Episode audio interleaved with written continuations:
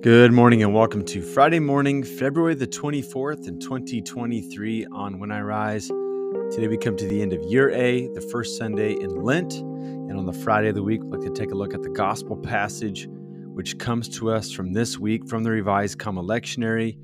In this week of the church's calendar year, and we find ourselves back in the Gospel of Matthew, going backwards a little bit. Matthew chapter 4, verses 1 through 11. So let me read that passage provide a couple points for reflection, and then we'll spend our time praying along the theme that we find there. Thanks for making us part of your morning on When I Rise. Let's allow our souls to rise and meet God together in a time of prayer.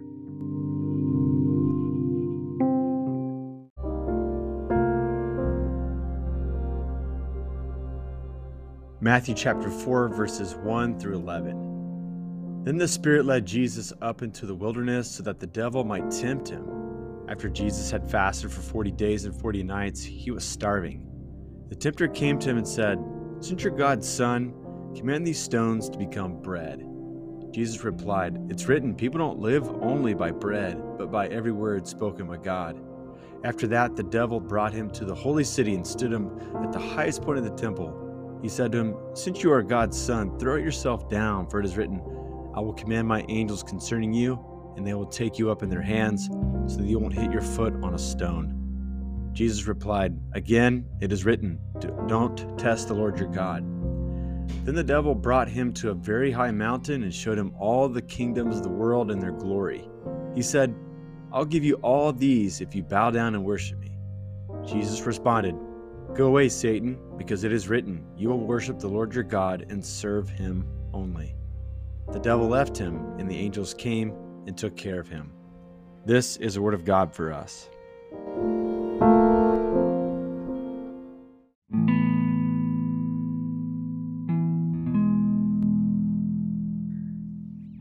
One of the questions that uh, Christian theologians have grappled with from the very beginning is like, when was Jesus victorious over sin and death, right? And there's uh, a variance of explanations or conclusions to that. I think most Protestants would say that the cross and the resurrection together, or maybe just the cross, or maybe just the resurrection, is the crowning moment of Jesus, that he is reigning from Calvary's hill and through the empty tomb. Uh, we sing at Christmas time that Jesus was Lord at his birth, and so some would suggest that even at his incarnation, at the, at his uh, at his birth, like he's reigning as the one who is now in control over the heavens and the earth. I think it was Irenaeus who thought that in his uh, doctrine of recapitulation, he said that uh, the moment in which Jesus rescued humanity was his overcoming the temptations uh, from the devil in the wilderness.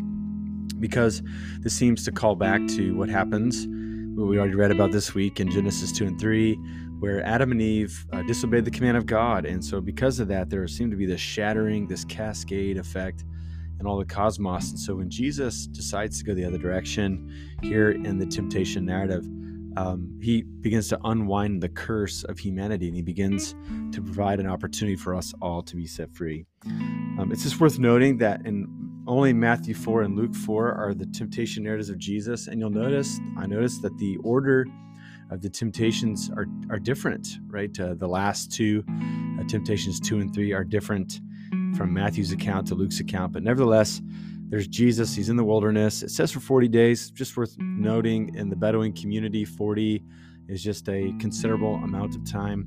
Um, we also know in the book of Exodus that the people of God are in the wilderness for 40 years. But if you actually, you and I get to the details of when they came and left from the wilderness, actually 42 years. And so 40 was this arbitrary number. It's like, um, I remember my son Ezra when he would exaggerate a number when he was younger, he'd say 11d5, right?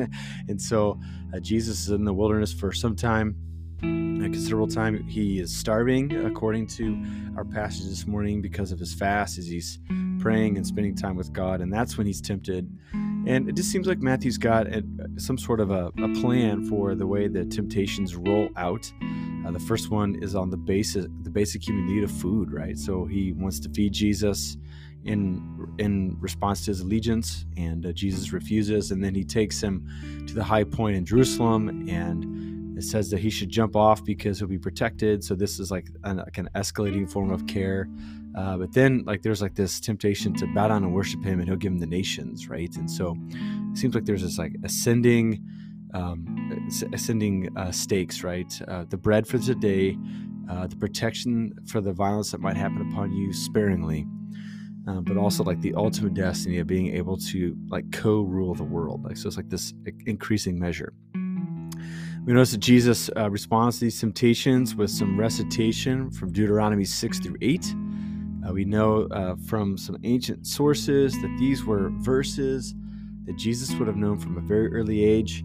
I think it was required by the time he had his bar mitzvah at the age 12 or 13. Um, so the, the, Jesus knew this stuff. Um, and so he was able to, even though he was tired, uh, probably irritable because he hasn't been eating or drinking, he's able to retrieve this re- religious knowledge and allows him uh, to stand firm under the temptation. And so, what can we say of all these things? Um, Jesus, um, he modeled the way of life for us. He didn't just pave the way and uh, provide our salvation, but he also provided the way for us to live. Paul says this as much in the book of Philippians, where he says that he wants to know Christ and the fellowship of his sufferings, right? And so, um, Christian theology might have a at one level like a substitutionary idea where like Jesus does something instead of us. Um, he goes on our behalf. But Paul also opens up this dimension of participatory life with Christ or union with Christ. And so here we have uh, a model for us um, because it seems like these same types of temptations, uh, the food for today, um, the the care that we might need, the extraordinary protection and security from time to time in a moment of threat or weakness, and then this temptation to extend beyond the, the things given to us, to crave and to covet things beyond what is really in our grasp.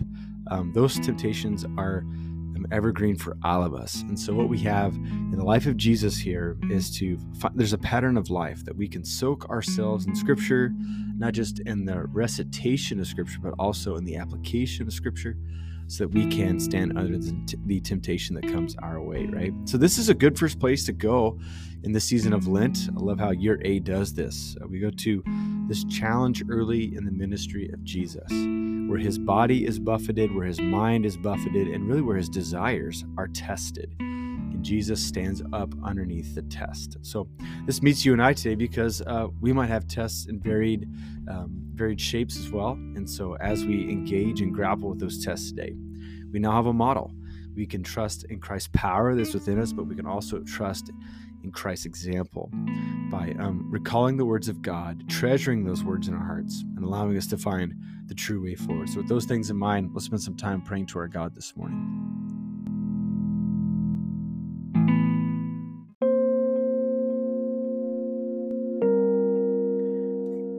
Father, Son, and Holy Spirit, we thank you today that we can approach the challenges in our life um, with the power that's uh, within Christ, within us we can also uh, engage in the struggles and the challenges that we have because of the example of Christ that is set before us. And so we thank you that a life soaked in Scripture that uh, meditates on the Word of God day and night um, gives us the strength to endure challenges that we can anticipate and those that are a surprise to us. And so we thank you, Christ, that you came and you um, wrestled uh, away the enemy from this world that you love, and that you brought all of us in redemption uh, with you uh, through the cross and through the tomb and into your exaltation. And so this day we um, confess that we need your help once more. Uh, we're in over our head at some level. And we pray that as we trust in you, that your power would be at work within us, and that we'd sense your provision um, available to us for this challenge that we have ahead. God, I pray that we would also find strength in numbers, that we would trust the body of Christ, the wisdom of others, and people confiding in us. That we'd have the words to say to sustain the weary this day, so that we can all be strengthened together and so and in doing so glorify Christ in the earth. We ask all these things in Jesus' name. Amen.